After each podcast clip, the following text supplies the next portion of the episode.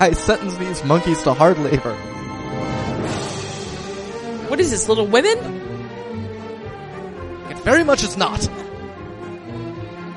You're gonna get lost and kiss someone inappropriate. Welcome to Up Yours Downstairs, the podcast that's not beautiful and has practically no breasts. I'm Kelly Anakin. And I'm Tom Schneider. we are properly married. We're being awfully English about this, aren't we? the whole point of this podcast is that we're Anglophiles, Tom. Yeah, you're right. Like, you know, drink the Kool Aid or get the fuck out. Right. I don't think it's fair to say we have practically no breasts. I mean, even averaged between the two of us, I Yeah. think we're doing all right. Yeah, like if you take the average of our breasts, we're both a C cup. like it's uh, it's kind of a big deal. Welcome back, cousins. This is our recap of a passage to India Yes. based on the E.M. Forster novel of the same name, right. and uh, we're excited. We liked this a lot. We did. We were shocked. We did not expect to like it at all. no. Um, Even in the face of egregious brown facing, we were like, well, uh, they were idiots back then. Right. and That Uh, was it was the style at the time. It was for some reason Yeah. really, really was the style. Yeah. And I mean really, I mean it is, you know, for what it's worth, it's only one character. There are one of the protagonists is in fact an Indian man played by an Indian man. So. Yeah, and most of the Indian cast are Right. Indian people. It's just one instance. Yeah. Uh, and actually, I mean, they played it straight. It wasn't like he was playing a character. Right. I'm sorry, a caricature. Uh, yeah, yeah, yeah. I didn't think. It it didn't seem that way to me. I mean, it was the most inscrutable of the characters in a sense. Yeah. But but I mean, I mean it is, you know, it's Alec Guinness and he if he knows how to do anything, it's bring like a sense of of like professionalism and, you know, weight to ri- even ridiculous characters like Obi-Wan Kenobi. Mm-hmm. Yeah, that's true.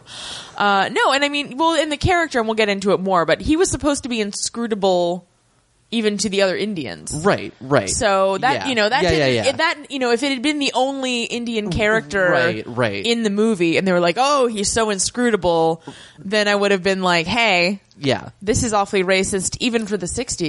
Is Yeah. that when this happened? Uh, maybe the seventies. It was, you know, it was uh, uh, David Lean who also did Lawrence of Arabia, which we will be doing at some point. And Bridge on the River Kwai, also starring Alec Guinness, right. in case anybody's keeping score with your Guinness card. Get a hole punch every Guinness, then your 11th Guinness is free. No, this only applies to Alec Guinness, not the beer. Yeah, not the beer. uh, also, I'm not sure how you claim your Alec Guinness since he has long since passed. Oh. right. Uh, anyway, yeah, but the uh, the point is, we really had a great time watching this. Yes. uh, notably not a Merchant Ivory joint, Right. Which may have had something to do with it. Yeah. uh, it's hard to say. Yeah, and this is just about the first thing we've watched in the run of this podcast that had like reasonably interesting and complex things to say about any sort of race relations. yeah, or So- just another culture period. Yeah, yeah. Yeah, as which is the whole point of this Empire exhibition is to try to get some you know other cultures Yeah. up in this joint.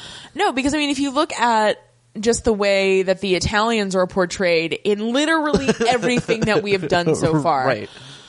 And I mean, the fact that Ian Forster did A Room with a View, Mm-hmm. and also this, I'm like, what is it about the Italians exactly that the British just can't go there? Is it that they, you know, have you know romance language in common and they don't understand Right. why they're not just British? Yeah, I mean, I think you know the Italians like are very much not British and, and have no excuse. Like they could be British, like you know. The, the French and the Germans and all those, they at least sort of get it and understand that you have to, you know, repress yourself and have ranks in society and everything like that. Whereas Italy is just like, yeah, whatever, just the poison the Duke and, uh, you know, life is a beautiful and all that. Yeah. And the British are like, it very much is not. and it's got practically no breasts. uh, incidentally, 1984. Oh, okay. A passage to India. All so right. later than we thought. yeah, yeah. Yeah, that's a bit late for brownface. a little bit, but I mean, you know, not really. Yeah, Like, that's true. yeah. Incidentally, We'll get to more of this momentarily. Before we get into that, it's time to announce our cousin of the week. Yes. Cousin Danny writes, Dear Kelly and Tom, greetings cousins. I have been rewatching Downton Abbey today, and I noticed in episode one of series one that the Dowager Countess references the gaiety when complaining of the glare of the dreaded electrical lights. I, of course, immediately thought of Miss Ellen Love from Mr. Selfridge and was delighted at the callback.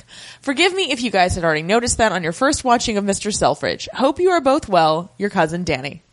Uh, which is a delightful little tidbit, which Yeah. I don't know if we did or not I don't notice. think so. We don't care enough to go back and check. Right. Uh, but yeah, no, I mean, just listening to that, I was like, wow, the electricity, like, Right? Man. So much has happened. like Dowager Countess, she's she's down with the electricity now. oh yeah, she's, all fine with about it. Electricity everywhere. Yeah, let's do it, you know? Uh, so congratulations, cousin Danny. And if you cousins would like to throw your hat in the ring to be cousin of the week, feel free to send us a telegram. We are up yours downstairs at gmail.com. Uh, carrier pigeon, we're at five Maggie Smiths. That's at five, the number five Maggie Smiths. Or just search up yours downstairs on Facebook and send us a message. Word to the wise, much easier to become cousin of the week during the hiatus because we get significantly fewer, uh, correspondence. Correct. So just a little eh, eh, wink, wink, nudge, nudge from us to you. Yeah. Uh, if you've never been cousin of the week and you really want to be cousin of the week, odds are better. yeah. All right, so let us dive into A Passage to India, which is, by the way, a long movie, also uh, available online, as was Room with a View last time. So. In Mm-hmm. its entirety on YouTube. Yeah. So thanks, copyright pirates. Oh, Right. Although I feel like when you see the whole movie online, I'm pretty sure that the royalties are getting paid because oh, that's a good point, actually. yeah, yeah. They've they've that's when Google took over YouTube. They're like, listen, we got to figure out a way to co-opt this, Yeah. and so they don't like if somebody does pirate it, then YouTube sort of hijacks it and sends all the ad profits to the copyright owner. Interesting. And everybody's more or less happy. Interesting. So as far as I'm aware, you don't even have to feel that guilty about it. Oh, great. Yeah. I love not feeling guilty about things. Right. It's my favorite hobby. Yeah. We see uh, a bunch of umbrellas milling about and looking at a model ship of, you oh, know, we've um we've skipped the interminable credit sequence with And- close-ups of an inanimate mural. right. Did you? Why did you do that? Why would you skip over the most exciting part of this entire movie? Well, I was like, maybe we'll just skip this and pass the savings on to you. You know, that's what the producers of the HBO series Rome were trying to avoid. yes. Like, and I am no lover of their credit sequence. You're not. I think it's one of the worst credit sequences in HBO's history. Um, but I do appreciate that they made an effort. yeah. As opposed to just being like, uh, here's some pictures from India. Yeah. Like, just put the camera on these and uh, we'll slap the credits on there. Bam. Everybody's happy. Yeah, I also wrote down what is this Hello Dolly, and I don't know why. Okay. I can't tell you why. I, But- uh, I know nothing of this Hello Dolly. So. I think maybe it was the music. I don't know. could be. anyway, cousins, did you also think that this was like Hello Dolly? If so, why? we want to hear your explanation. So we see a young woman who is getting a ticket, a passage to India, in fact. yeah. That's Uh, the name of this movie. oh, right. How weird. We we see her name being written down. It appears to be Adela, like Questlove. Yeah, Questlove. so we're going. Lead with- singer of the Roots. that's right. We're going with that from he- here here on out. Yeah. And uh, she is getting a one way ticket, and she is traveling with a Mrs. Moore who is getting a return ticket. So okay, So like what? right. And they're going to expect a uh, a wacky ride because apparently the new Viceroy is on their ship. Well, anyone who's seen Star Wars Episode 1 The Phantom Menace knows what to expect. You're welcome, America. Right. Ryan Johnson can't save us from those prequels. He really can't. Unless he invents a time machine. If anybody could do it, it would be Ryan Johnson. Yeah. He did Looper, didn't he? yeah, yeah. All right. Get on it, Ryan. All right, our new savior, Ryan Johnson. Uh, so then we see a big triumphal arch, cheering, confetti. Uh, some Indians kind of hang out in the corner unimpressed. Yeah. Uh, but we're in India. That Yeah. was that was a passage For to a India. movie called, uh, that's really my biggest complaint apart from the brown face in this movie. My second biggest complaint is it's called A Passage to India and we see none of the passage. right. It's like okay, they're in India. Movie over. Great. Yeah, gr- I was like, Shortest oh, this movie is ever. yeah, you know, five minute podcast. let's all go, you know, let's go to the candy store now. it's what we do in our spare time when we're not doing this podcast. We just hang out at the candy store. You know the candy store. Yeah, you know, the penny candy store. right. They've got bit of honey for a penny, That's right. They're right next to the druggist. where we get a phosphate. right. so Questlove and presumably Mrs. Moore are walking through the crowd, uh, and Moore is wishing that Ronnie had met them there, which would seem polite. They came all yeah. this way. Spoiler alert: This is our first instance of Ronnie being a chode. Yeah. Ronnie is is he related to uh Roderick Roddy the rodent temple somehow? Possibly. I'm going to say yes. Yeah, Ronnie the rodent. Yeah. Oh my Yeah, god. he is the worst. He's terrible. Yeah. As a human being. So Moore and Questlove arrive at Victoria Station, and the collector's wife meets them on the train. Uh, they attempt. They say that they already gave their ticket. Yeah, they're thinking she means like the conductor. Right.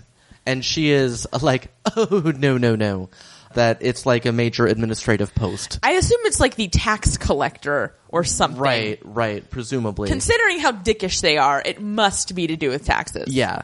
But uh, the collector feels that it is a position that deserves respect. Indeed. Yeah. Uh, I didn't catch their name. I wrote down the Thurstons or something. Yeah. Which is something like that. And I wound up basically calling all the white people in this movie the Thurstons. Yeah, I don't know if it was intentional, but it is nigh unto impossible to tell any of them apart. Yeah. Which I have no problem with. right. I mean, I think it, it may well have been, at least to an extent, intentional. Yeah. Yeah. So anyway, they're all pretty interchangeable. So if you want to know their character names, IMDb is a place that exists. right. Although good luck figuring out who is who. Yeah. Because God knows we couldn't. Yeah. Uh, In bed, Questlove wonders to Moore whether Ronnie could really have become a sob. Okay, number one, Questlove needs to put on more clothes if she's sharing a room with somebody. Like she looked like she was naked. I'm sure she wasn't, but I was like, girl, I know it's India, but you need your sense of propriety to remain intact. Um, yeah, so we looked up sob, which I've heard before, mainly from Frances Hodgson Burnett's The Secret Garden, and also you know the derivative mem sob. Although I think the Indian pronunciation was sahi, wasn't it? I thought so, but they were definitely saying sob in this movie. Anyway, it's an Arabic word that means like friend, basically. Um, but in colonial British culture, it was, you know, more or less perverted to mean like master. right. Um, and it was used in the same way that we would say Mr. or Mrs. essentially. Mm-hmm, So, you know, if you wanted to call someone Mr., you know, you'd call him Sob. If you wanted to call somebody Mrs., you'd call her Mem Sob. Right. So they were honorifics that, you know, and actually that word, you know, it has its roots in uh, Arabic, but it has found its way into, I think, something like nine different languages. Uh, so that was Mm-hmm. Because I interesting. know, because I know, it was the, they use the same word, um, as I recall, in Borneo, just from some memoir I Mm-hmm. read of a woman that was a British woman in Borneo before World War II and got captured. Mm-hmm. Um, so yeah, it got around. Um, and in this context, I, you know, I'm basically think what she's saying is, has he become like, you know, A Thurston. a Thurston? Yeah, Yeah. exactly. Um, or I think nabob would have been a, a more like kind of slangy term for Yeah. the same thing too. but like a white person who's come in and you know like decided oh yeah i really do like lording it over all of these people Yeah, and let it get to their head. yeah yeah because that's you know um mrs thurston the first right. Uh, you know her whole thing was like oh you know ronnie's become a real sob just as we'd hoped right. you know, which is, you know, as far as we can tell from the perspective of Questlove and Mrs. Moore, is like the Borg. um, yeah.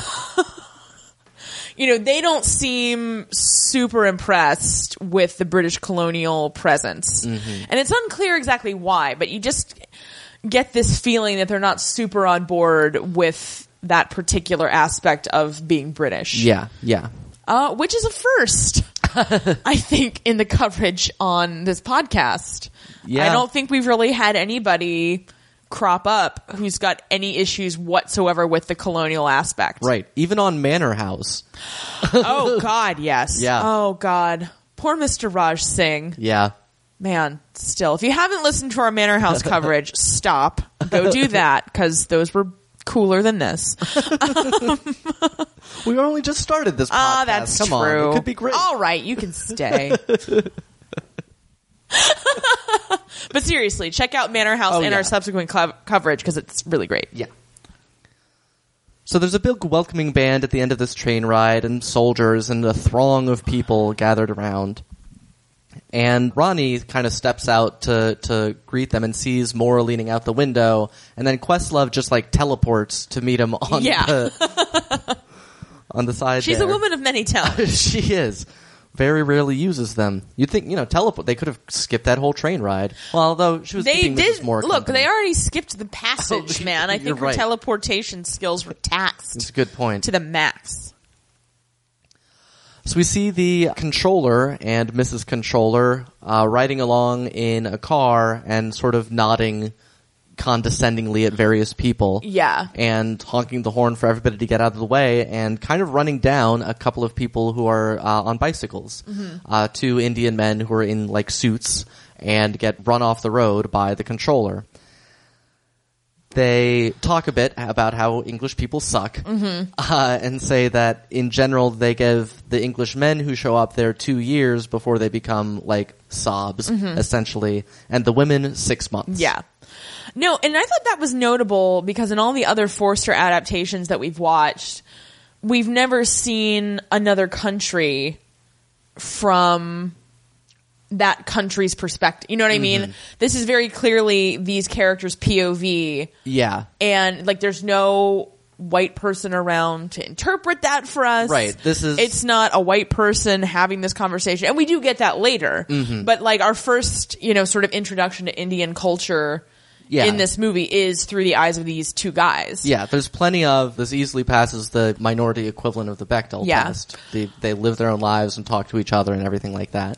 And uh, no, because I mean, we you know, in a room with a view, we never see the Italian culture through the eyes of anyone Italian. Yeah. And in Morris, you know, whatever it was about like Greece that made uh, Hugh Grant not gay suddenly, which I still think is a very specious claim.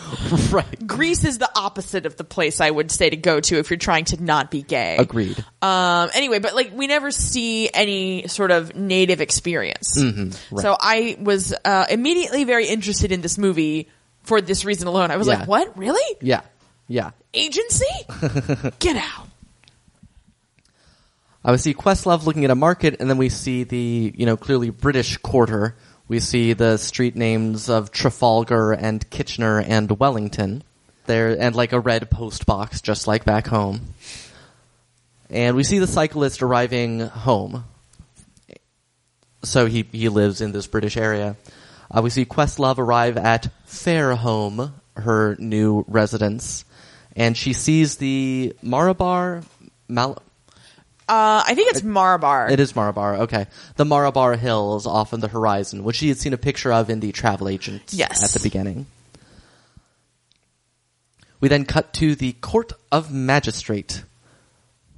That's how I wrote it. Maybe that's how it was described. But anyway, I the don't know. magistrate's court is, and the magistrate is Ronnie. He Boo. sen- he- yeah, he sentences some guy to two months hard labor for cheating. So I don't know if this was- like at cards? Right. Was this like a monopoly situation? like, it seems a bit much. Up. You didn't pass go. Therefore, you are not entitled to $200. Go directly to jail. yeah. For hard labor. So his job is fun. Yeah. Uh, and he's like, hey, what's up? Have you seen the place? And Questlove has apparently been given the British tour of the town, of all the British things in it by Yeah. the Mrs. Controller. Uh, th- then cut to them having cucumber sandwiches, which always makes me want to vomit due to my long tenure in the importance of being earnest. I just can't believe they actually made you cucumber sandwiches every time. Yeah. Like Well, I productions mean- that I've been in, they just like stick two slices of bread together with Miracle Whip and like call it a day. Yeah, no, that was that was their dedication to uh, authenticity, I Wow. suppose. Impressive. Yeah, Mrs. Moore promises that they will have some more adventure, and they, you know, in particular, they're interested in seeing more like of actual India. Yeah, because they're hanging out at the club, right. uh, you know, right. which is the British Country Club essentially, and it is so boring. Mm-hmm. is the boringest. Yeah. So we see the cyclist from before taking his auntie's temperature. She is in bed and everybody's gathered around discussing. And as he is examining her, she is chiding him to get married and have children. And, you know, everybody sort of laughs. Ha ha. Uh-huh. ha. He writes her a prescription and uh, tells her to make sure n- uh, to never drink tap water and always boil it first. So he's a doctor. Yeah. Uh, and we also find out, I think, is that this scene that we find out, like, you know, the, the guys who are there, I guess, you know, they're his cousins or something or his friends. Yeah. Like, it's not clear if she's actually his auntie Right, or if right. she's, you know, that's just, you know, what he's calling her. Yeah. But they're, you know, saying, you know, to leave him alone because he, you know, works all the time and sends all of his salary to support his children. So he already has children. Yeah, yeah. somewhere. Right, right. Uh, then the doctor is told that he must report to the major's bungalow post haste, and he is not at all pleased by this. But he clearly is can. Well, he was supposed to stay for dinner. They Right, were. right, that's what it they was. made him dinner. You know, Yeah. I don't know if it was entirely in exchange for services rendered, Mm-hmm. but you know, Yeah, yeah, it's like you want to have some dinner after you uh, diagnose a lady with dysentery. You know, like uh, let's let's do that. yep. But he can't. So he gets out there. Uh, it's late at night, and the major has left and has not left any message for him. Yeah. We then see two English women come out, take the cab that the doctor had rode in on, and be like, "Yes, we want to go to the club or wherever they're going. Uh, why doesn't he move?" Yeah. And so then Aziz is like, "Go ahead, I'll pay you later." And so they they take off. So he's got to walk back now. Yeah. cause some bitches. Yeah. So we see him washing in a pool and just sort of hanging out there. And then Mrs. Moore wanders in, and he is very angry at her for showing disrespect because this is a mosque, it turns out. Uh, but she says that she had taken off her shoes, and as she understood, that was what was required. And he's like, "Oh, oh, well, okay, I'm, I'm sorry." And they agree that it is a place where God is present, and you know she agrees with that. And he's like, "Oh my God, this is the the first respectful interaction I have ever had. Yeah, she's a significantly better person and chaperone than Sharbar ever was. Yeah. Oh, I missed my hilarious Aladdin joke because he was standing there looking out at the moon, and I was like, "Riff raff, street rat." I don't buy that. He's very soulful. This Doctor Aziz, Yeah. very uh, enthusiastic. Yeah. We haven't even gotten to the heights of his enthusiasm. No, we haven't. So she is apparently skipping a musical that is going on at the club that she had already seen and also sucks. And they discuss that she shouldn't be walking alone because there's danger and like snakes and stuff. He says that he can tell that she is new to India. Uh, they discuss the river, which is the Ganges, and says that sometimes dead bodies float by and there are crocodiles that live in it. And he reveals that his wife died uh, in giving him a son. So he has a son and a daughter, and his wife died in childbirth.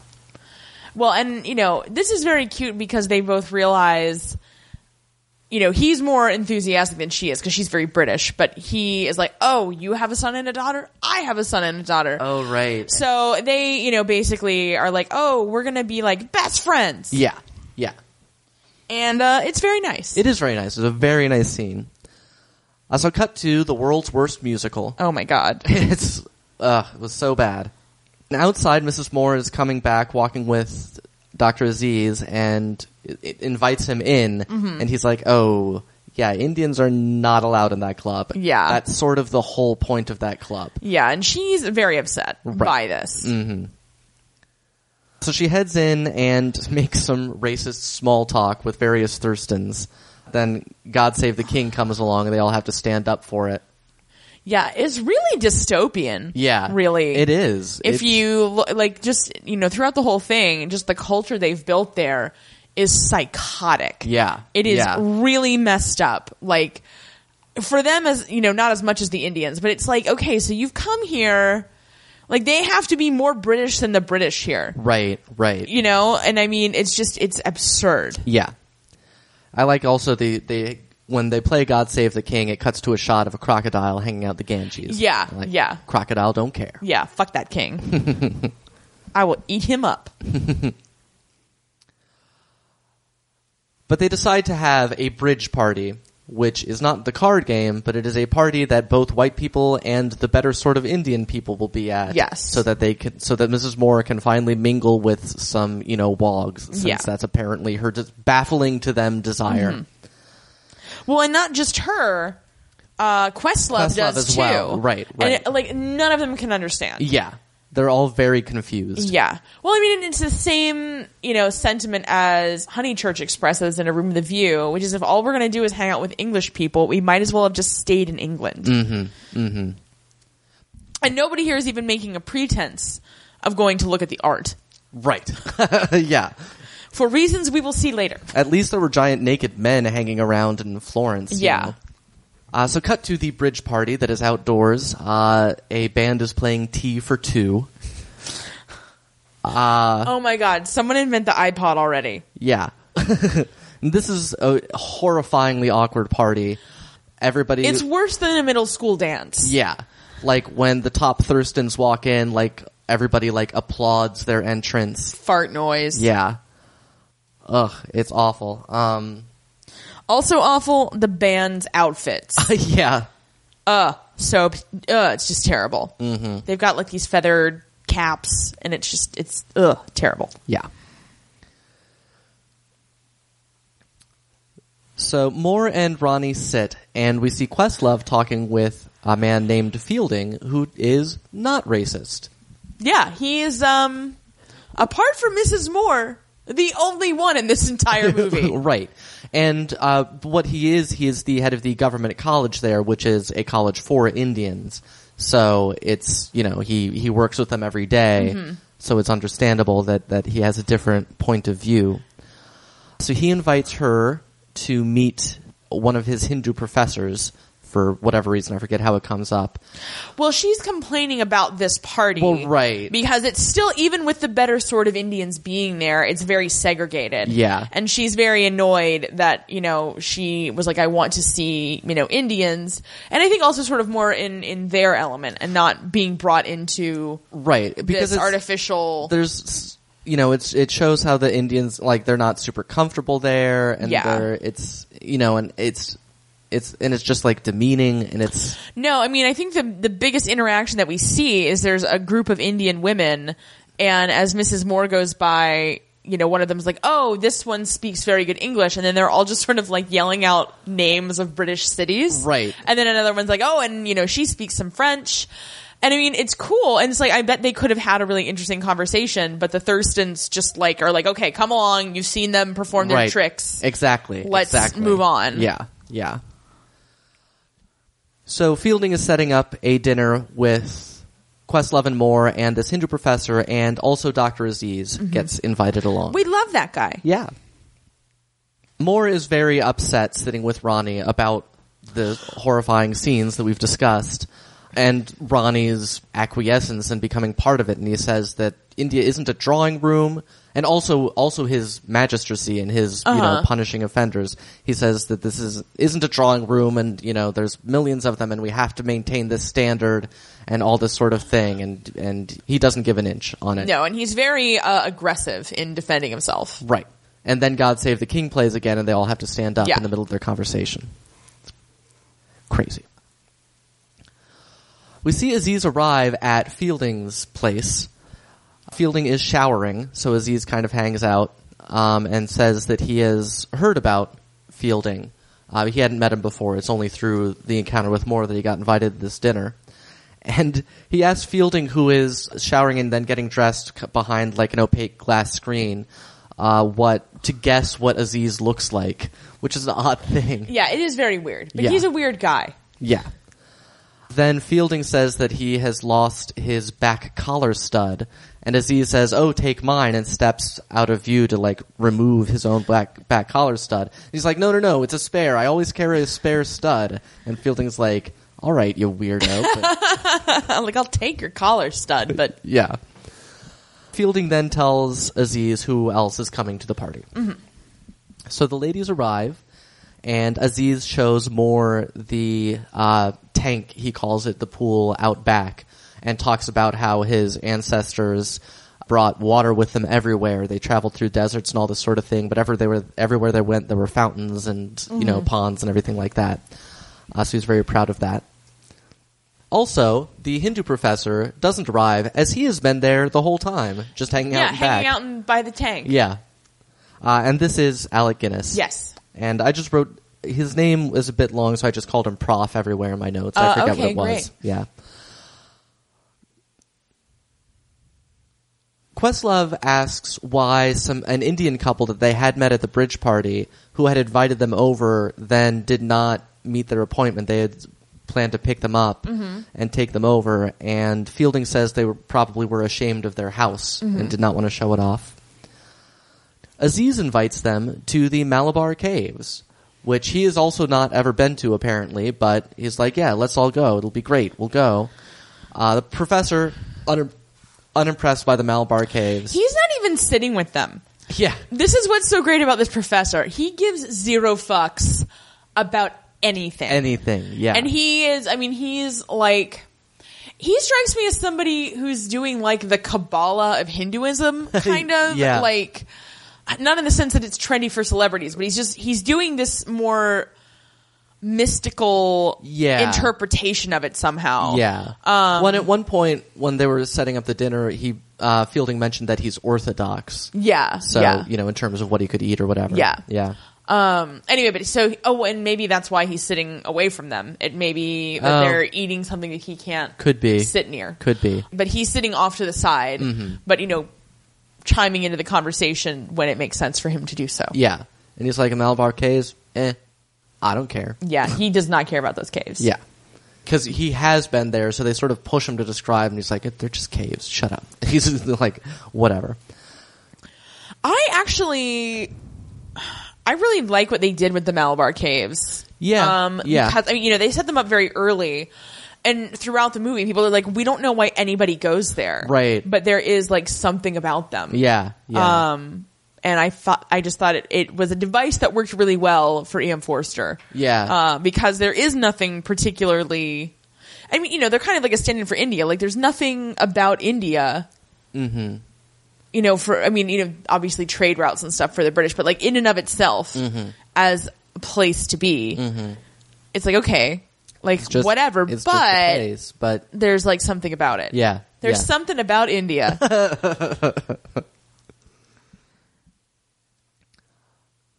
So they make plans to uh, see Fielding's college. And then we see Questlove, Aziz, and the professor sitting at the pool and discussing reincarnation.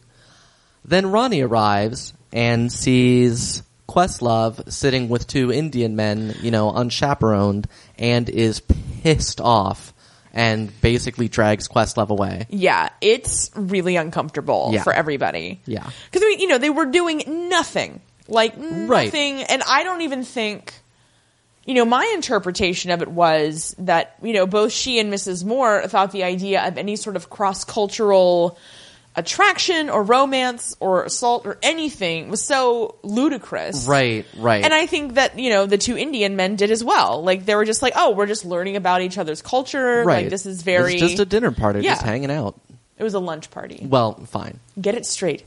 It was luncheon. Well, that worked out. yeah. Um, so sitting in a car, Ronnie is ranting and ranting about filthy Indians or whatever, and says that look at that doctor. He was missing his back collar stud. You know, dressed in his Sunday best and missing a back collar stud. That's Indians all over for you. And I'm like, I don't even think you understand what you've just said. Yeah. yeah. Well, just that they can only pretend to be. Yeah. Yeah, it makes me very angry as well. Anyway, he wants to go off and see Polo, and Because that's so fun. Right. So they go see Polo, and Questlove is like, "Well, Ronnie, I don't think we're going to get married," which had never been quite entirely clear what their relationship. No, was. because I mean, you get the impression when you know, she was buying her ticket and she's like, Yeah, I don't think I'm coming back. Right. And the dude was like, Oh, well, if you change your mind, like, let us know as soon as possible and we'll get your passage. But, you know, we're like, Okay, so she's going to India to potentially stay there. But then it was, and like, he kissed her when she arrived. Right, And we know right. she's traveling with his mom, but they Yeah. weren't officially engaged. It was just one of those weird, like, understood things. Yeah. Yeah. And I'm not totally sure how you go about having one of those things, but whatever. Right. Well, I mean, I think you know, I don't know how long he'd been in India and to what extent they'd met each other beforehand, and I think they knew each other reasonably well in Britain. That Right. was the impression that I got. yeah, I mean, I, I did too, but anyway, you know, that's what it is, and it's it's over now at this polo match. And that's where they say that they're being awfully English because he, yeah, he they're bo- takes it in stride. Yeah, he's, like, oh, okay, yeah, fair enough. dig. Yeah, you know, you seem to have this Indian fetish all of a Yeah, sudden. no, and I think that's the thing too is like he thinks you know it's India when in fact it's actually him. Yeah, yeah. Uh, and then Ronnie says not to tell Mrs. Moore for a few days, like because she'd be upset or something. So that's kind of weird, but whatever. Yeah, that's the most British part about it. So Aziz is hanging out with his pals, and again, it's just he's just got a, you know a posse Yeah. that, that he has throughout the movie, uh, and they're discussing the plan that he made to take them all to the Malabar Caves, which turns out to be way more complicated than he thought, Mm-hmm. because the train doesn't actually go that the train doesn't actually stop that close to the caves, so you'll And he have gets to it, isn't it twenty miles, something like that, which is a long way yeah. in India. So they'll have to provide some kind of transportation, and that means they'll have to stop for a meal, and that means they'll have to have tables and chairs. and they'll because have- English ladies will not sit on the ground. This is great, actually, Yeah. because you get to see the, you know, the opposite uh, assumptions and stereotypes. Right, right. You know, because so often we only see, you know, the white stereotype of a culture. Yeah. And so here we get to see the Indians stereotypes of British culture because they're like, oh, they will not sit on the ground. And like, you know, Questlove and Mrs. Moore seem like they would totally sit on the ground. Yeah. Especially if there was a Persian rug.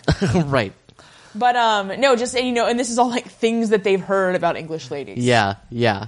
No, and just and that they'll need servants if there's going to be a meal, like you know, and all this sort of thing. So he's like, "Wow, I bit off way more than I thought I could chew." I don't know what I was saying. Listen, you're Let's just move on. mixing your, you know, cliches. Sure. Let's all pretend this never happened. I might just edit it out.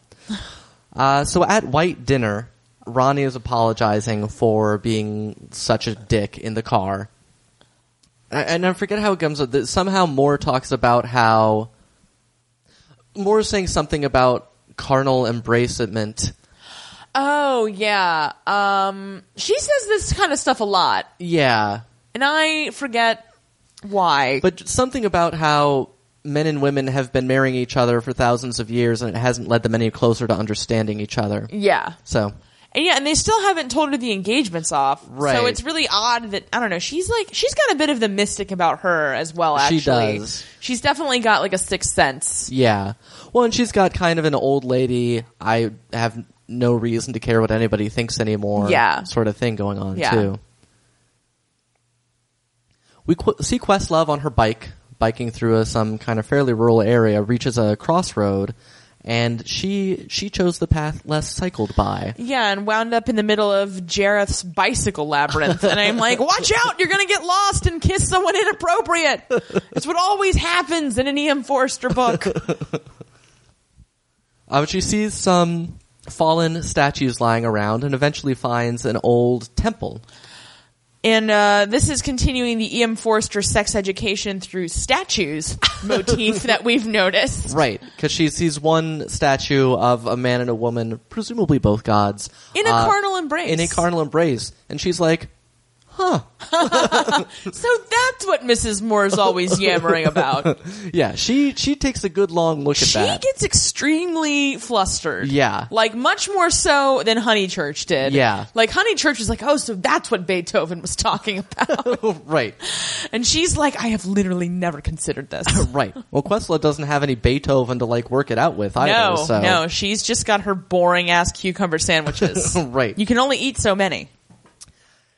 right. So then, uh, she looks at the statues for a while, and then monkey attack. It's straight out of the Hunger Games. Honestly, like a suit, like no sooner does she see the monkeys than they start attacking her. Right. And it's right out of Rise of the Planet of the Dawn of the Apes or whatever. so she, you know, is is racing back on her bicycle to get away from the monkeys. Uh, and she is unharmed, which I Right. was kind of surprised by. I'm like, you would think those monkeys would have really gotten a couple licks in. Yeah. But they were like, these are our sex statues. Get out of here. We're sick of English people coming and get all getting all erotic. yeah. Well, I mean, you know, it's funny too, just because I mean, for clear lo- logistical reasons, there aren't ever actually any shots that have both Questlove and monkeys Oh, in the yeah. frame. So it's it, it becomes sort of comical. It's like, are they even chasing you? Like, Uh, so Ronnie is sitting at a desk, you know, sentencing various people to hard labor, I assume. And Questlove comes in and is like, hey, I changed my mind, let's get married. Which is a weird, um, was it the monkeys? Right. Was Like, it? cause he can't protect you from the monkeys. he really can't. It's beyond his magisterial, uh, you know, bandwidth. I sentenced these monkeys to hard labor. Uh, yeah. I mean, I guess she thought she wanted to try out this carnal embrace thing. I guess so. and I'm like, you know, there's way better people to carnally embrace, right? yeah, it's not, Ronnie is not going to be anything like that statue. Like, book your return passage to England and carnally embrace one of those chumps. right. They're not even sobs. Yeah. Hell, book a passage to Italy. Yeah. They seem all about that. so yeah, so then there's a party, and at first I was like, are they married now? But I guess it was just like an official Yeah, it's an engagement engagement party.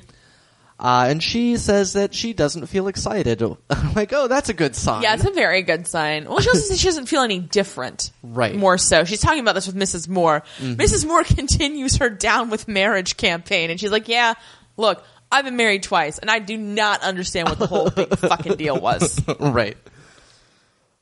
Uh, she apologizes for having been difficult. And when I still thought this was the wedding ceremony, I was like, oh, we missed the whole Questlove Bridezilla's episode. Yeah, yeah. No, and I'm like, what do you mean being difficult? Like, you're not a person. Yeah, like, you're a dish rag. We can't. She makes Lucy Honeychurch look like a vibrant firebrand. Yeah. Like, this woman, ha- you know, portrayed by Judy Davis, if any of you watched uh, Me and My Shadows, the Judy Garland story, or also she was in. Um, Marie Antoinette, Sophia Coppola's Mm-hmm. Marie Antoinette. She was the uh, head of household. I right, think. right. Um, anyways, she's been around. She's been in everything. Yeah. She's Australian. Also, Ah. just FYI. That's what I know about Judy Davis. This has been fun. she was in this movie as well. This has been the Davis Report. Yeah. So anyway, so she's super boring. Like there's nothing Yeah. about her that I'm like, you don't seem like you could possibly be difficult. Mm-hmm. Like you just don't even have enough personality for anyone to notice you. Right. But she thinks she was. Uh, we see her dancing with Ronnie and then uh, going to bed alone. So that was like our engagement party. Yeah.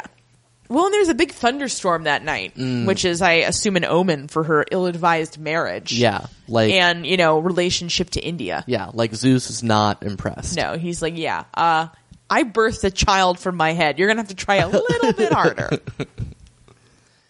We see Dr. Aziz in his house greeting the morning and taking his own temperature. And then we see Ronnie and Questlove heading into church. Moore hangs back to check out some grave. And she says she hasn't been to India before, so I don't know if it's anybody she knows or if she's just. I mean, she seems like she's entering a very morbid phase of her life. Yeah, yeah. Fielding comes to Aziz's place. He apparently did have a slight fever, and his friends are all there hanging out. Uh, then, then the friends are all, as soon as Fielding arrives, very subservient. They all stand up. They're all trying to like offer him their chair and be very like Obsequious. obsequious and like laughing loudly at any time he makes a joke and all this sort of thing. Yeah. And Aziz gets really mad at them for doing it. He's like, "No, you don't have to do it with this guy. I'm telling you." yeah. Aziz is so high strung though. He is. He really needs to hit a hit. He like, does. He is so energetic, even Mm-hmm. sick. And I mean, it's also interesting because the major, who is his boss, Right. like basically like he sent another there was another doctor who was seeing Aziz to like Right, make yeah, sure yeah. Mm-hmm. and like that doctor is now covering his rounds but like also like hi- you know the major's like keeping an eye on him to Right. make sure he's really sick Yeah. and not like playing hooky Yeah.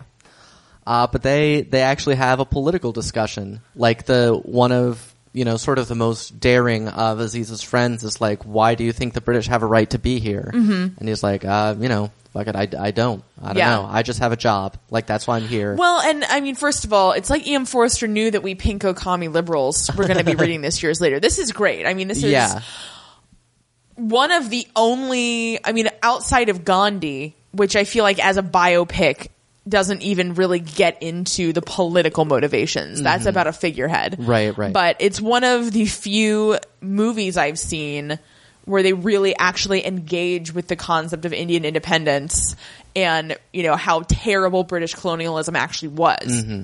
yeah, And Fielding is interesting because he, you know, he says he doesn't understand that, but he says that he is very happy to be in India and people who people who aren't happy to be in India should be chucked out. And Yeah. they, then they all, you know, they all share Yeah. a legitimate laugh together Right, about right. how, you know, if you're white and you're going to be here, don't try to make it into Britain right, you right. know live in the culture you know befriend the people there Yeah. you know be part of of the culture yeah, it's really weird i kept thinking of actually through this whole thing i just reread the poisonwood bible Mm. um, by barbara kingsolver Mm-hmm. which cousins we won't cover because it has nothing to do with anything that we're doing Yeah. Mm-hmm. but that book is one of my favorite books and there's just so many similarities because that takes place in the um, Belgian Congo. Right. And just the same things going on where, you know, all of the all of the villages and even the people's names are are very Belgianized. Mm-hmm. And just the way that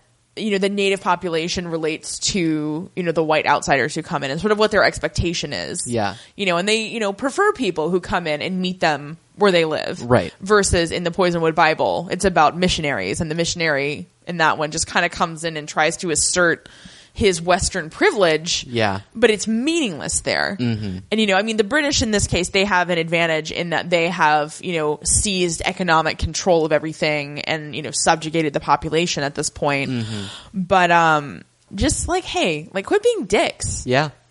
But they're not going to. No, They're really not. that's not at They're all. really uh, in just a few scenes. They're really going to double down on their dickishness. They are. Uh, so Fielding is heading out, and Aziz kind of calls him back at the door to apologize for his friends. And then he shows him a picture of his wife.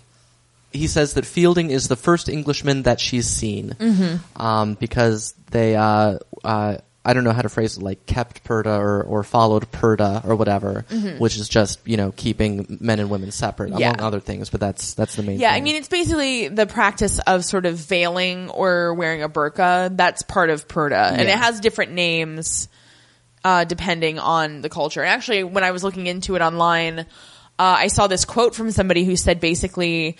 Um, she was like, I never knew what a hijab was. Like that that is a new word Mm, mm-hmm. because in my youth it was always purda. Mm-hmm. Like, you know, they didn't call it hijab. So um yeah, it's just that was interesting. Uh-huh. Yeah. So I would recommend just looking into that practice. Yeah. Uh and seeing what it was all about. I mean, there's definitely a lot of parts of it that I'm like horrified by. right. But there's definitely there's interesting interpretations of it. Yeah, well, it's just interesting too that this is just he. This is his culture, and he's neither he nor the movie particularly questions it or interrogates it. No. It's just it's just taken for Well, granted. but it's also really interesting too because we haven't seen a whole lot of evidence of Purda thus far. We've seen a lot of male female interactions, Mm-hmm. um, and I mean, we don't spend a ton of time with the Indian population, Right. In this movie, right. Um, but even the scenes that we do, like it, it doesn't seem super segregated. Yeah, But I mean, this is taking place in the twenties, right. so it's hard to say sort of what you know. you know, he's a doctor now, or, or you know that sort of thing. Or I wonder too, is it is he from this specific part of India? Because there's more Muslim versus Hindu parts. that's true. 'Cause And he is- even- yeah. yeah. So Because even he's a Muslim. Right, right. So that that could be a factor too, or just that the scenes we're seeing are in market scenes. That's a bunch of you know Hindus hanging out Yeah. that don't have the same things, and then if we were in the Muslim quarter, Yeah. it would look different. Possibly, I, Yeah. You know, I don't know. Clearly, he asks Fielding why Fielding's not married, and he says that the girl he wanted didn't want him. Then Aziz suggests, "Well, what about Questlove? Huh? Huh? Yeah." and he's like, uh, "I don't think so." And he's like, "You're right. That's in you know Well, that's when he says she's not very beautiful and she has practically no breasts. right." And it's hilarious. These Yeah. two together are great. They They they, win our award for uh, the M. Forster thinly veiled gay couple Yes. award. Yeah. They no, they definitely do. Fielding was in the shower when they met. For God's That's sake. true. That's definitely true. Well, and when we met Aziz, I was like, he seems like he might be the gay one. Like, yeah, yeah, Just, I mean, we never see anybody with this level of vivacity yeah, in this time period. Yeah. And granted, you know, he's from a different culture and, you know, he's a doctor, he's highly educated Right. with technical expertise. He's kind of the, uh, the cousin Isabel of this movie in a lot of ways. Yeah. He wins, he wins the Plucky Overbite Award as well. um, yeah, but I mean, these two are definitely having a bromance. yeah, yeah. At the very least. Yeah. Do you think E.M. Forster would have enjoyed the concept of a bromance? uh, I think I think earlier in his life, yes. I think later he may he might have found it, you know, beneath him. Yeah, I think he would have been more militant by the time he was, you know, older Yeah, yeah, than been like, you know, you know, bromance is really the equivalent of girls making out in bars. you know what I mean? I do know what you mean. Like it's like, oh, you know, we're gay, but we're not gay, which is not an acceptable attitude. right. yeah, he also suggests to Fielding that there's uh, prostitutes in Calcutta. Oh essentially. man, he gets really into the prostitutes in Calcutta. Yeah. He is all about them. Yeah. Yeah. He's like, let me tell you a thing or two. uh, Fielding uh, eventually is heading off, and he offers to cancel the Malabar trip for Aziz, knowing that it's way more complicated than Aziz probably thought, Mm-hmm. and so that it would look like it was Fielding canceling it, not Aziz, you know. Yeah. Mm-hmm. And Aziz is like, no, no, no, we're doing this. By golly, I'm, I've been planning it. We're- Ah, this is going to happen. Like, okay, crazy. So we see Aziz waking up at the train station, which is one, something they had recommended because the train leaves real early. So they're like, to avoid tardiness, just spend the night there. Mm-hmm. Yeah. And, you know, surrounded by all the, you know, equipment that he has prepared Yeah. for this expedition.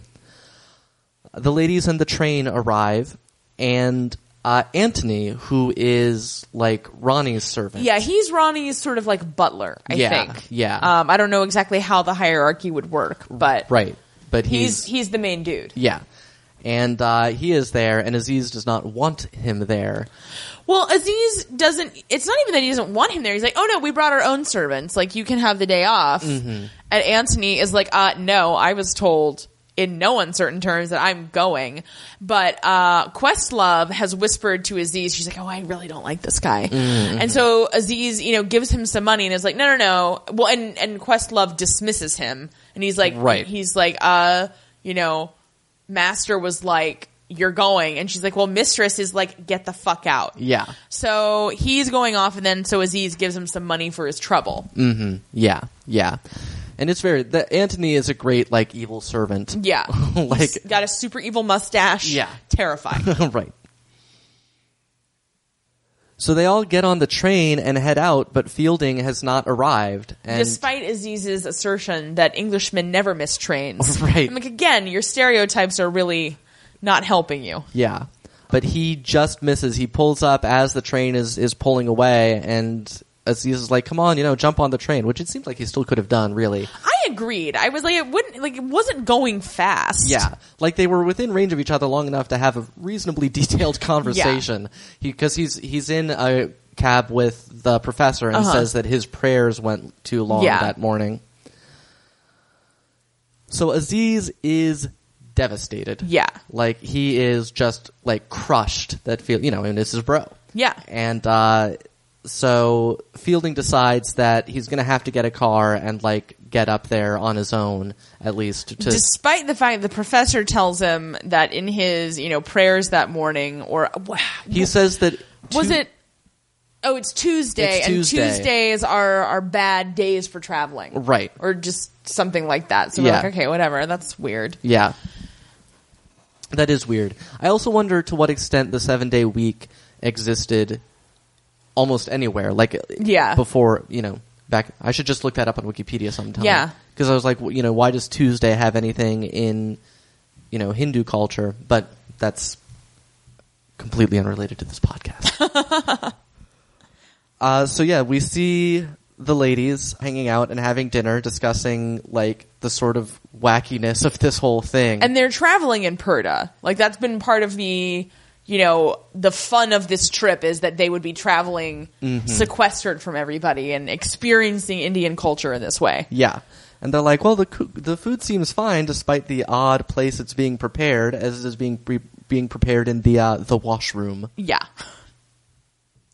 So we see uh, Mrs. Calendar, one of the Thurstons, and she has a car. Or we don't see her, but I we think learned she's the the collector's wife. Okay. I'm pretty sure. I think. No, I think no. She's the major's wife because major Oh, is right, major, Major Calendar, yeah. Anyway, Is her name Marie? I can only hope. I don't think it's ever said. But anyway, he learns that she has a car and is driving like right up by the caves for whatever reason. Yeah, she's going on some sort of like mission trip or something. Yeah, yeah. So Fielding will get a ride with her and the professor bails on the trip. He's Yeah. like I He's like, I already told you, Tuesday, bad news. I'm Yeah. out. like I think he just sort of like walks away too. Like he doesn't even really Oh, say yeah, he anything. does. It's just like, "All right." Bye. So as the train is going over a bridge over a fairly deep valley, Aziz decides to come along, climbing on the outside of the cars and check on. well, and he's like hanging off of the side of the train and he says he's Douglas Fairbanks. right. Which we laughed at harder than basically anything in this movie. Well, because it's about to not be fun anymore. Well, yeah, But that's uh, yeah, we laughed so hard because he's just like, "What's up?" Yeah. And he also tells them that he has a big surprise waiting for them once they get off the train, and the surprise is an elephant. Mm-hmm. They will be riding an elephant up to the caves. It's uh, it's a fancy elephant too. It's very fancy. all painted up, Elephants are so adorable. all tarted up. Yeah. No, it's uh, it's super, you know, uh, cool. I also always have preferred Indian elephants to African elephants, Mm. even though their ears are smaller. yeah. In case anyone wanted to buy one for me, that is my preference. Oh, Stampy. What if Bart got an elephant?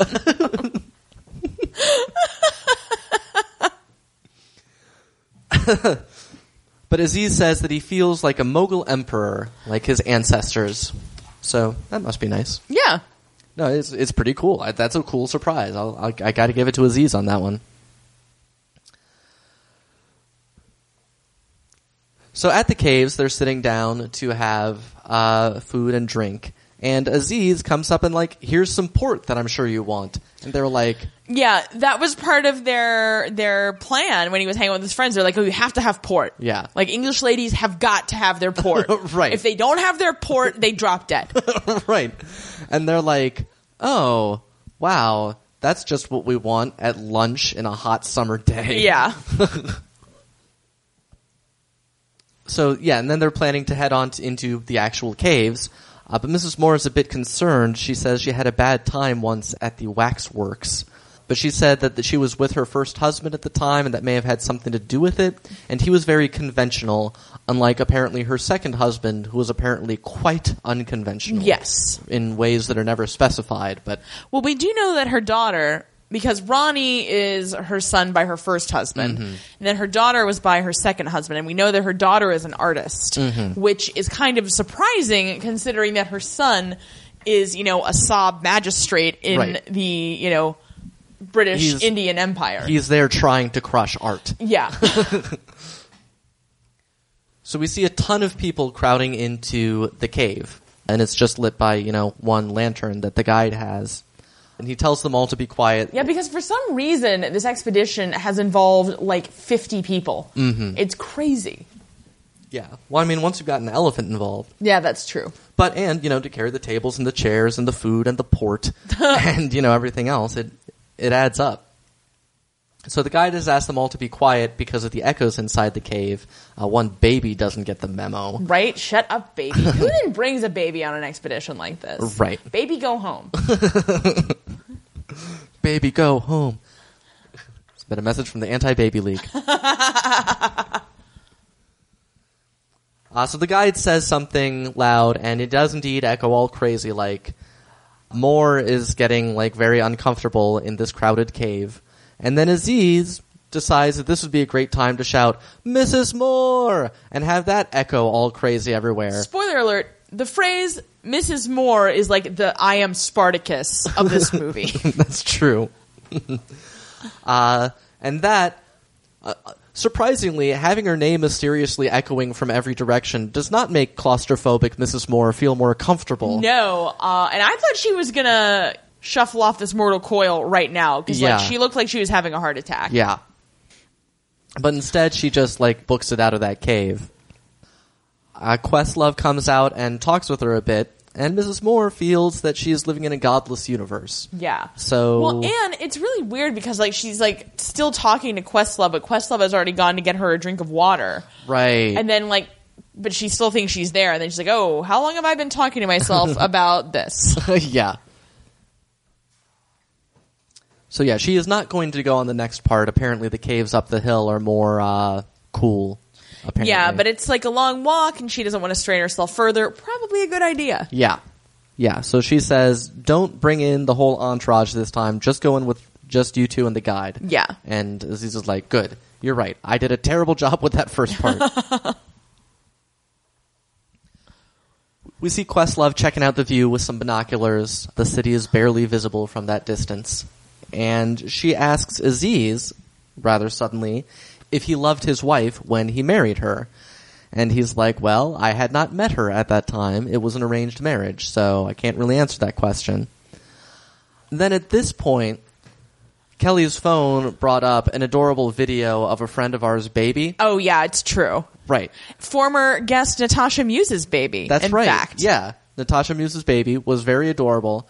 And so for about 30 seconds, we weren't quite paying attention, and then we couldn't really figure out a way to get it to go back due to the way we were using Chromecast and everything. So we missed the next 30 seconds of this. Yeah, we're not totally sure what happened in lieu of watching a baby kind of like sing Outcasts Hey Ya. Right. Which I maintain was the correct choice. Yeah, no regrets. No, none at all. we recommend you all do the same. Even though this turns out to be really a pivotal part of the movie. Yeah, as right? We had, as we did not we know. man, we were like it was it was even deeper of a mystery for the rest of this cuz we were like what happened? right.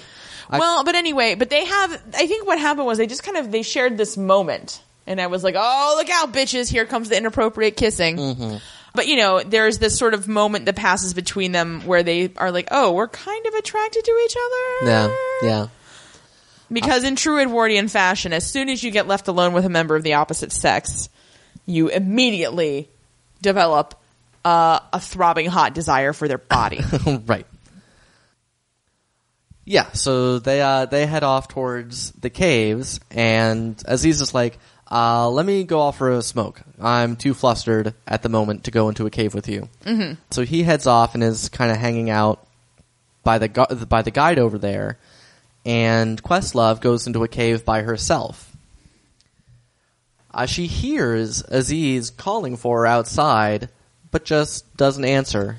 Yeah, And she's lit a just- match, and Right. then she extinguishes the match, and it's just sort of like in this cave. Yeah, so that when he looks in, he just sees a black cave and doesn't see her, and she is fine with that for reasons that are rather uh, they're they're interior, Yeah.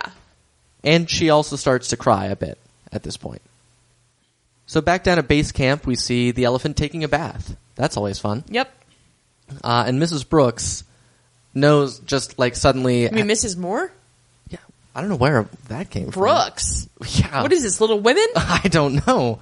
Mrs. Moore uh, has feels a disturbance in the force apparently, and is like something's happened, and then sees Questlove just like running off down the hill. Uh, Aziz, still at the top, is so frustrated that he can't find Questlove and hits the guide for Yeah. not having kept an eye on her.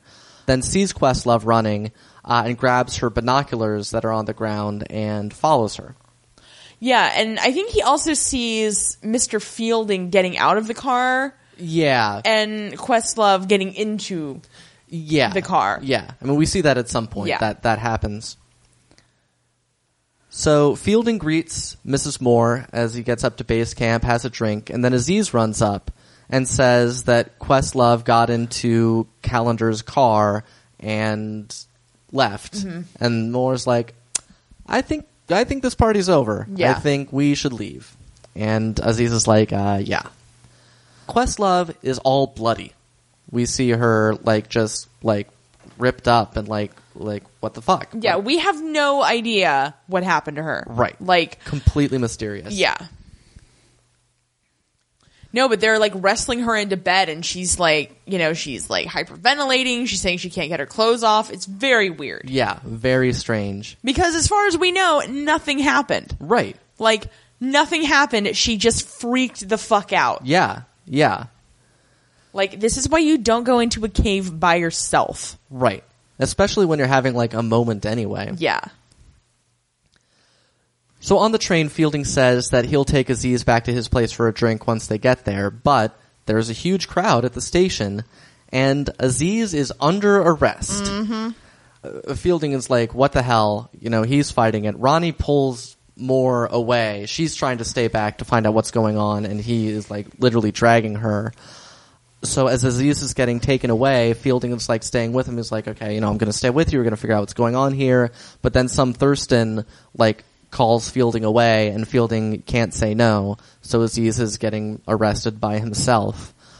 Moore finally like puts her foot down and stops getting dragged away and sees Aziz in you know endurance vial or whatever. So yeah, the Thurston tells Fielding that Questlove and Mrs. Calendar have accused Aziz of rape. Mm-hmm. And we're like, whoa. Right? Because, like, we were there the whole time, Yeah. we thought. Yeah. And there wasn't any rape. There like, was- the guy didn't rape her. Aziz didn't rape her. Right. Rape wasn't even on the table. right. That was not happening. Yeah. So that's weird. So the superintendent of police tells Fielding that Questlove hit Aziz with the binoculars and they're broken and that's that's how she got away. That on his person he had a letter discussing the tarts in Calcutta and that's, you know, goes to his character flaws. And Fielding at that point points out that if that's the qualification for character flaws, perhaps both of the people currently in the room might not pass with flying Yeah. colors. And the superintendent's like, Now, this is the Scottish guy, right? Yeah. Who played Captain Nita Yeah. in Star Wars, uh, Emperor Strikes Emperor. the Empire Strikes Back. Yeah. Just FYI. Star Wars heavy episode here. Yeah, it is. I mean, Alec Guinness is in the mix, so Right. it kind of can't be helped. right, look out.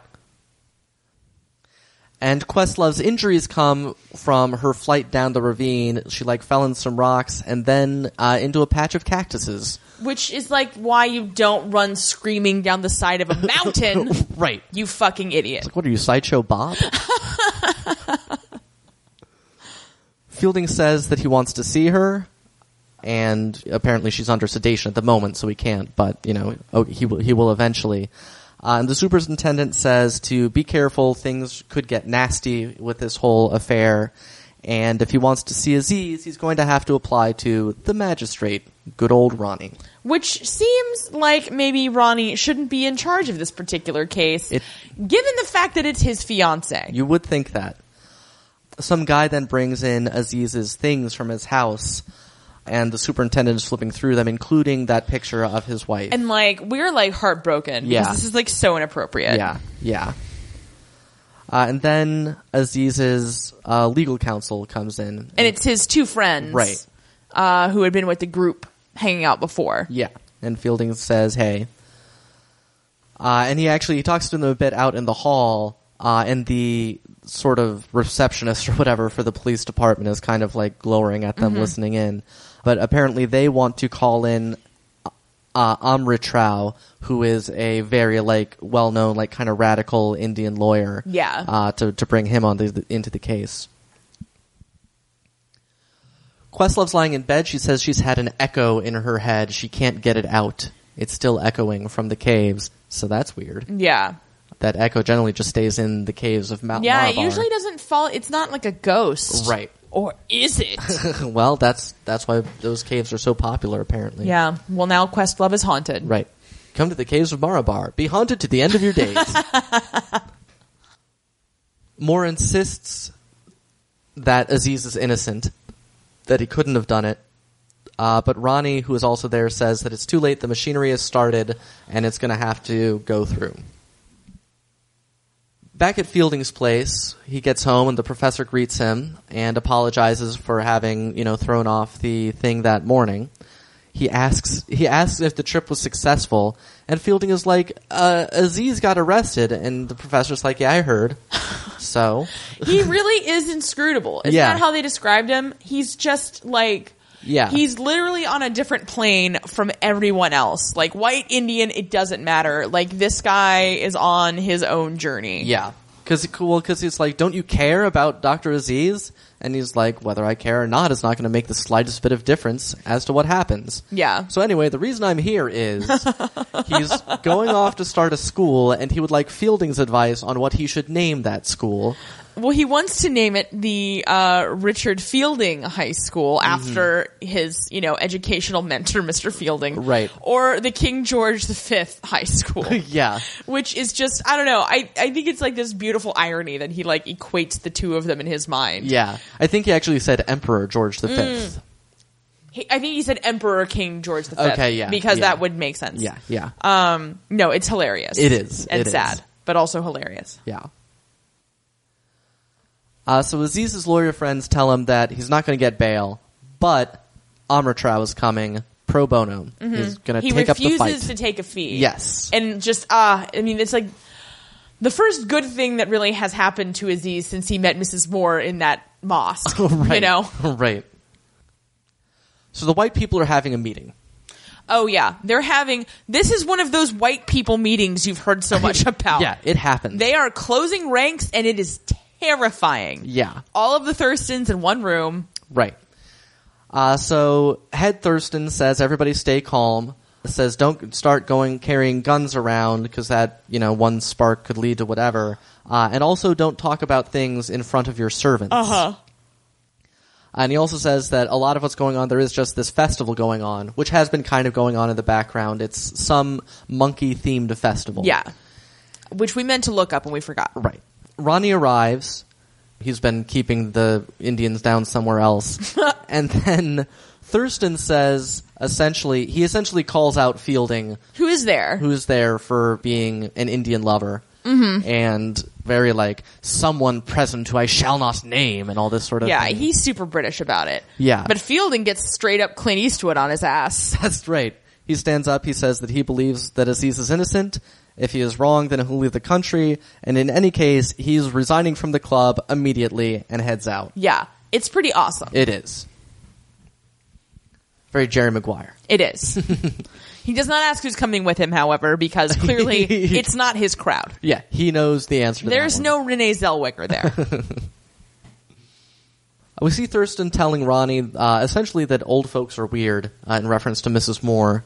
And so Ronnie heads into her room and asks her not to leave. Apparently, she has decided that, you know, the time well, and has she's, come. you know, maintaining Aziz's innocence, and that's Right. why everybody's acting like she's so weird because they're like, you know, uh, this Indian raped your soon to be daughter in law. Shouldn't you be mad? And she's like, uh, no, because he didn't do that, you dumb dummies. Right. And so they're like, oh, senility, right? yeah, so he's trying to ask her not to leave, saying because she's, you know, a key witness in this case that's coming up. And she says no, and he asks her to at least, doesn't she want to at least stay to see their wedding? And she has no real interest in that at all. Yeah. So she's not going to, and she we cut to her leaving on the train, and she sees the professor actually as the train pulls out, and he gives her like uh, some sort of salute, like a yeah, I Hindu. think I think he did uh, like a namaste thing, didn't he? Yeah, but something it was like like, that. up, up above his head. yeah, yeah. We see Q riding in the car. Q, uh, and she's like real like spaced out. She's like, "What is going on?" Well, she's been under sedation. Right, right. um, and also under craziness. Yeah. And she's still clearly under both. Uh, angry crowds line the route. A rock hits the window, and many of the protesters are dressed as monkeys. Yeah, and she's in there with the collector and his wife. Yeah, yeah. They're escorting her. and they're she's all like spaced out and checking everything out, and the two of them are just both like standing, ram, sitting. Sorry, they're sitting ramrod straight, eyes straight forward. You know, no expression. They're like, I'm not. There's no Indians here. I'm not seeing them. I'm stiff British. No, it's so interesting too because it's well, but I mean, I think it's it's not just that. I mean, they're in terror for their lives because they all are very afraid that this is the beginning of an uprising. Right, right. And you know, uh, the thing about being uh, representatives of a colonial empire is that you are the first ones to die. like that's what happens. Yeah, yeah. Um, so I think it's you know it is you know, but I mean their Britishness is the only armor that they have. So. Well, I mean, certainly it had happened, you know, repeatedly throughout throughout the British occupation of India. There were mutinies here and there. I mean, it happened often. Incidentally, I think it is worth mentioning. I know a lot of people who listen to this podcast really like call the midwife, Mm-hmm. um, but these are the sort of people that Chummy grew up amongst. Yeah. her mother being one of them. Yeah, yeah. Um, you know, it was a couple of years later Right. that that she would have been growing up there. But uh, yeah, just FYI. Yeah, Yeah, good call. thank you. I pay attention. Context. But yeah, one of the even one of, one of the monkey protesters like gets right up on the car and in Questlove's face. Yeah. she's like, "This is just like the one time I felt aroused."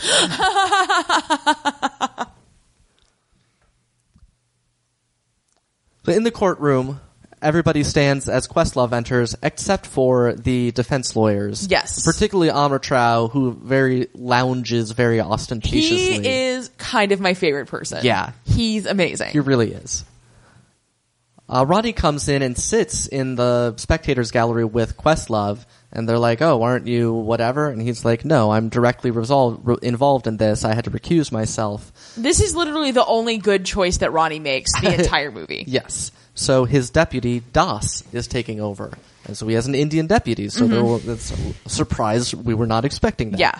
Well, and the Thurstons are displeased with this. Oh, yeah. Because regardless of uh, Ronnie's assertion that he's a good man, meaning you know a company man, Mm-hmm. uh, they're like, uh, we would have felt a lot better with a white dude. Yeah. So the superintendent gives his opening statement. He Yeah, is- so he's essentially the you know prosecutor, Right. In addition to being the superintendent of police, Yeah. Uh, and he, among included in his list of things in the opening statement, is what he believes the universal law that the darker races are attracted to the fairer, but not vice versa.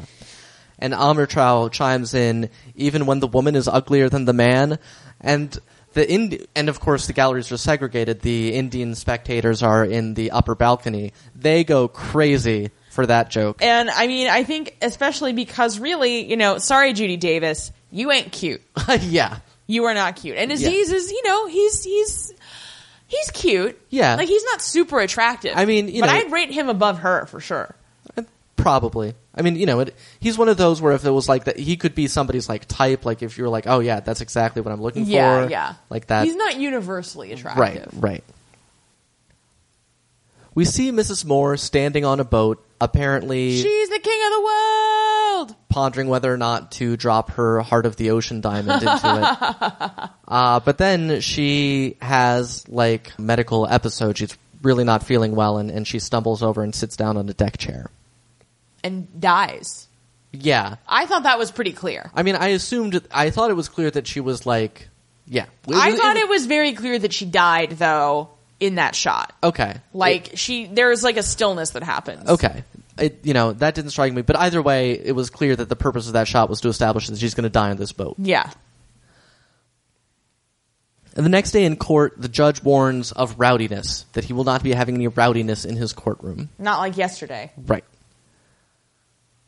The superintendent says that uh, the caves of Malabar suck, so that's the first suspicious thing.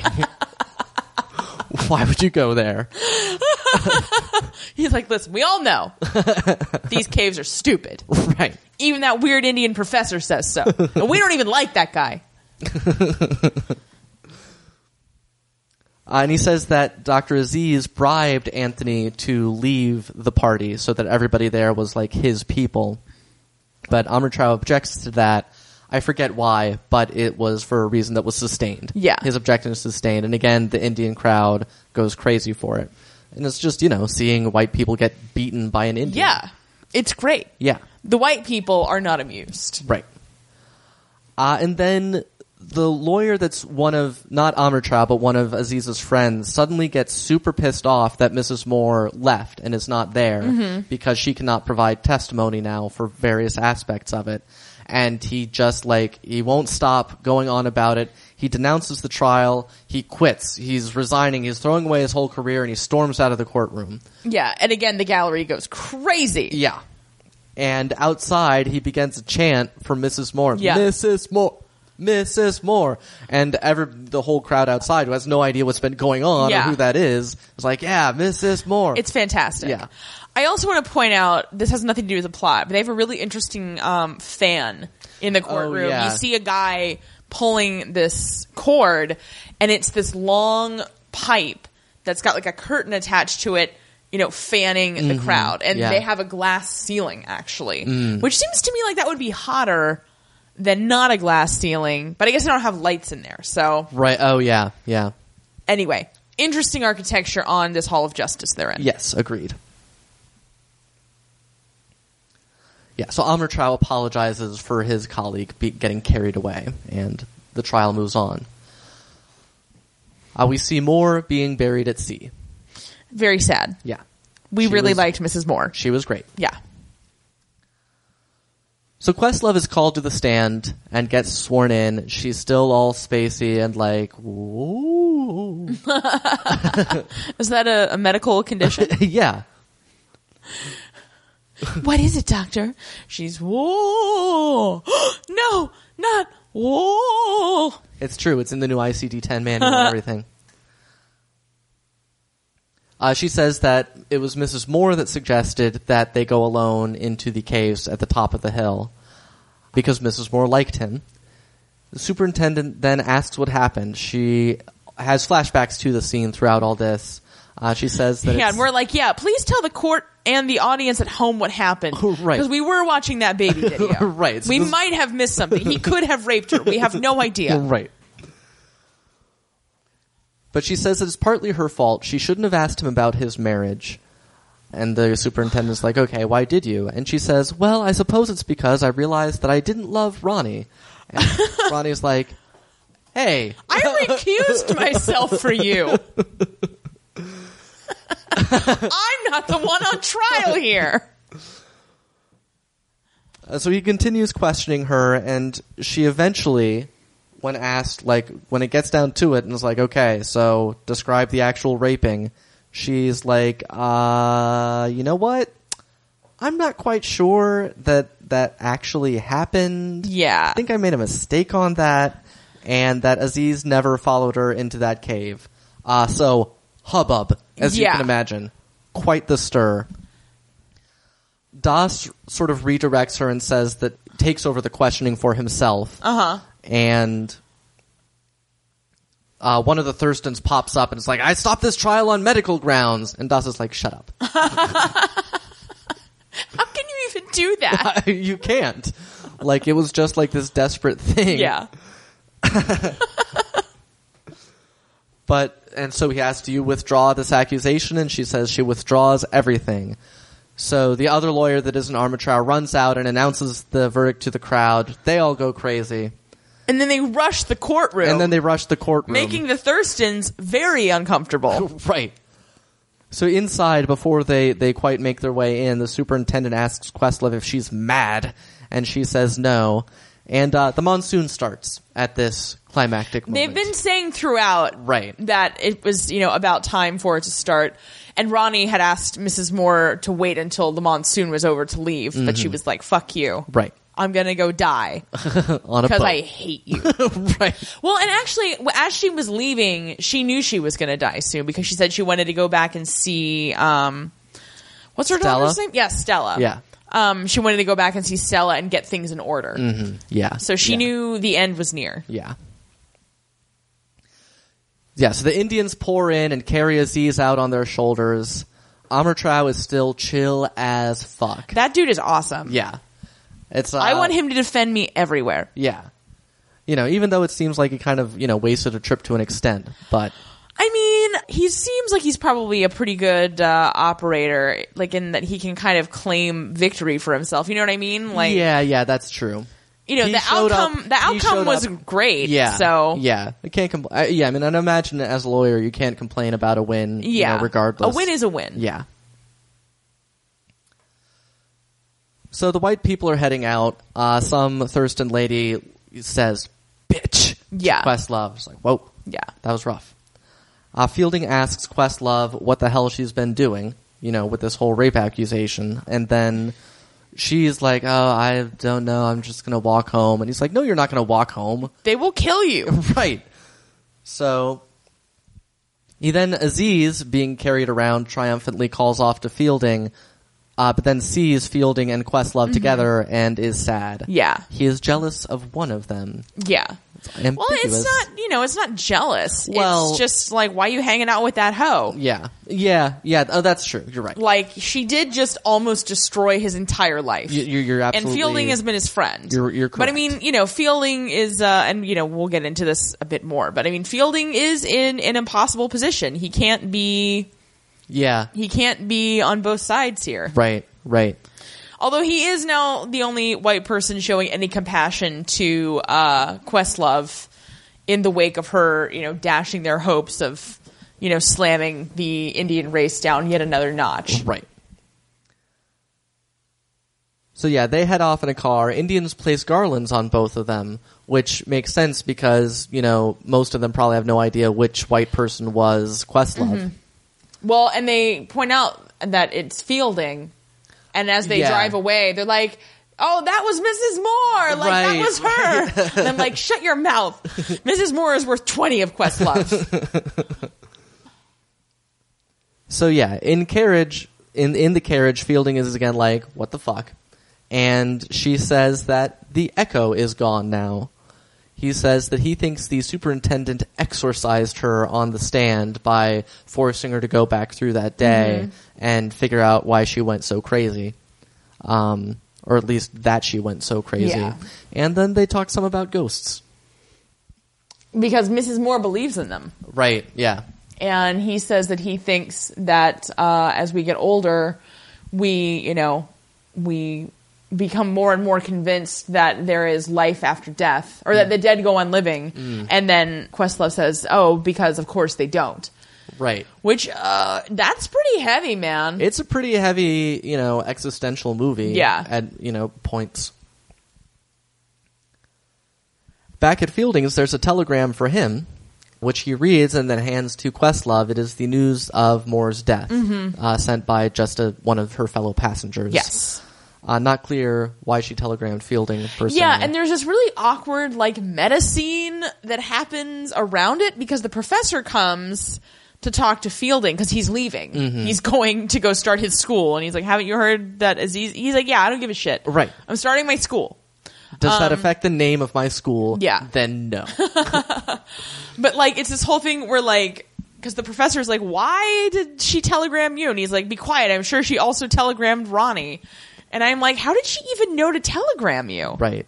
It was just strange. Yeah, it was very weird.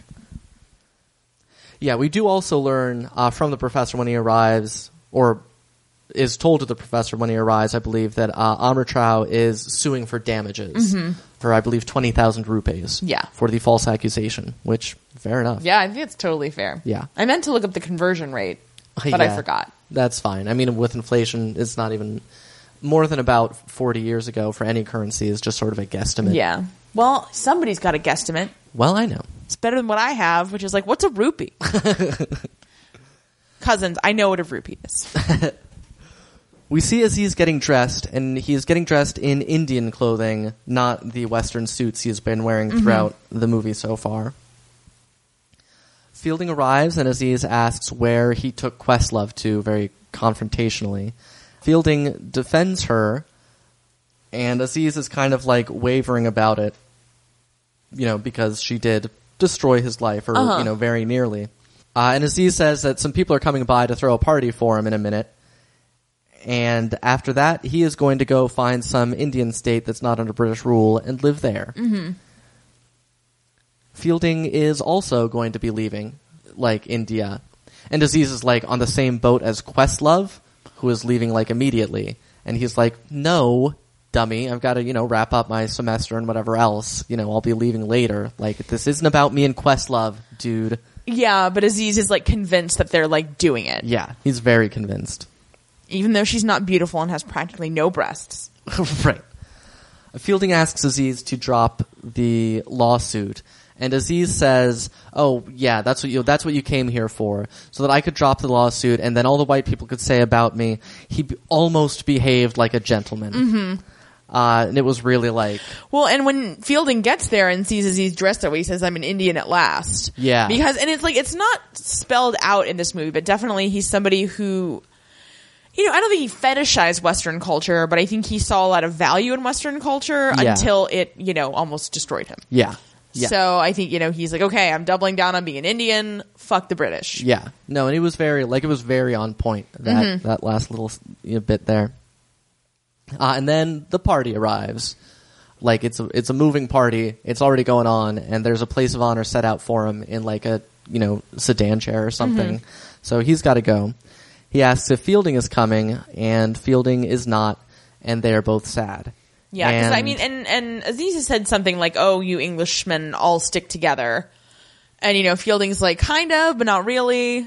But I mean, Fielding is just you know he's just sort of the middleman in this whole thing, and it's not, you know, and I think he's genuinely a good person, but it's like you know he does play both sides of the field, and it's like mm, ethically dubious. yeah, yeah. So it rains on Fielding. yeah. And uh, so then we cut, and I, I, I, that kind of felt like the end of the movie to me, but it wasn't. We cut to some shots of like the Himalayas, so we're up. Uh, and well, we knew that the professor was going to Kashmir, so that's where I was figuring we were going. Uh, but we see the professor finding Aziz, who's living in this mountain state, wherever it is. And he tells Aziz that they're arriving. He says that Fielding and Mrs. Fielding are going to be arriving the next day. And staying in the guest house Yeah. of, you know, the, The- mayor or whoever. Right, right. And Aziz is mad. He's been, he's, the professor's like, well, you know, you threw away all their letters. He was like, yeah, because I don't want to see them. Mm-hmm. But, and the professor also had known for a while that they were coming. He just didn't tell Aziz until the day before because he knew Aziz was, you know, a dick. Yeah. well, because it's you know the implication is that Fielding married Miss uh, Questlove right. because it's like I think he said the letter started out uh, I am getting married and it is someone that you know, and they only Right. know one woman. Right, So right. you know Aziz is rightfully uh, upset that his worst nightmare has come true. Yeah. But uh, the professor asked him to just show them around.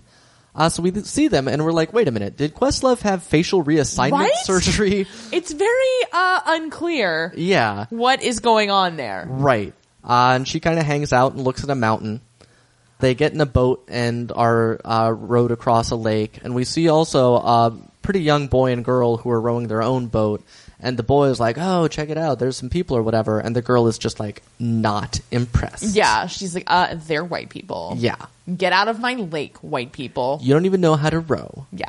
Uh, it was very cute.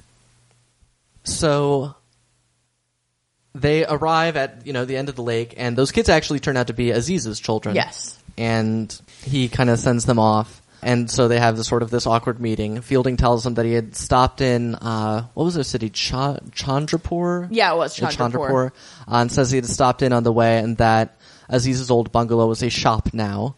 And uh, also, this is Stella. It is not Questlove. It is Mrs. Moore's artist daughter. Yeah. Uh, who Questlove in- introduced him to, uh, but is not Questlove. Right. So Aziz is like, wah, wah, wah, wah. Yeah, he feels much better.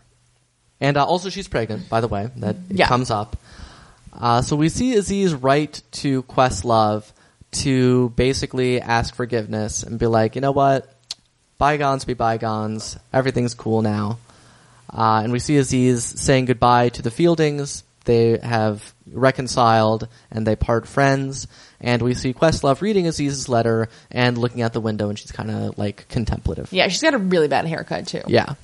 Uh, yeah, and that is a passage to India. Yeah, it was great. It was great. We hope you also enjoyed it. Yeah. Because we thought it was really fun. yeah, we really did. We, you know, we didn't, you know, not too much to make fun of in it. Yeah, sorry. this has probably been really boring. Um, there are a lot of key differences, though, from the book, Right. As we discovered. Yeah. Uh, most interestingly, in the original version of the book, he later published a different one. In the original version, Aziz actually did rape her, Yeah. which is like, so what? Yeah, I don't see how that hangs with the rest of the story. Yeah. But Yeah. okay.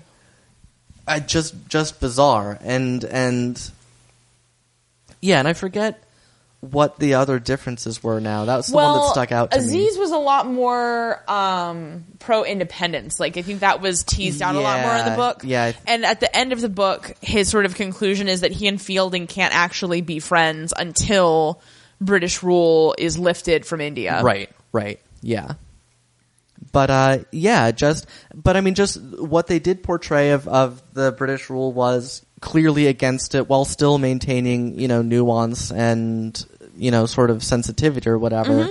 Like and just it just, you know, things were complicated and not oversimplified and yeah, just really interesting. I mean, I'll say, you know, I, I, I, I was wondering to what extent also the book was more ambiguous about the rape until like the big reveal, you know? Yeah, that's true. because this one was clear just because from what we saw, I mean, even with the baby video in the middle, we saw Aziz outside the cave the whole time and then looking for her. like, it just couldn't have happened. yeah. You know, we knew that he was innocent, not just from his character, but from the actual events that happened. Yeah. Uh, and Aziz was just such a crazy character. Like I just Yeah, enjoyed he was a him. really great character and Yeah. he he had so many different layers to him. and just such a weird energy to him. yeah. and yeah, Well, and Fielding was a great character as Yeah. well. They were Yeah. both really fun. Yeah. I mean, Questlove was really boring. Mrs. Moore was fantastic. yeah, Um, no, and I really liked Disease's posse. They were awesome. yeah, they were. It was, uh, it was a highly enjoyable jam. Yeah, We give it thumbs up. we do. All right. So, uh, that does it for A Passage to India. We will be back next time with our recap of Blackadder Goes Forth, joined by Cousin Jackie, the Dowager Cousin Jackie. right. So until next time, up, yours yours downstairs, downstairs. luncheon out.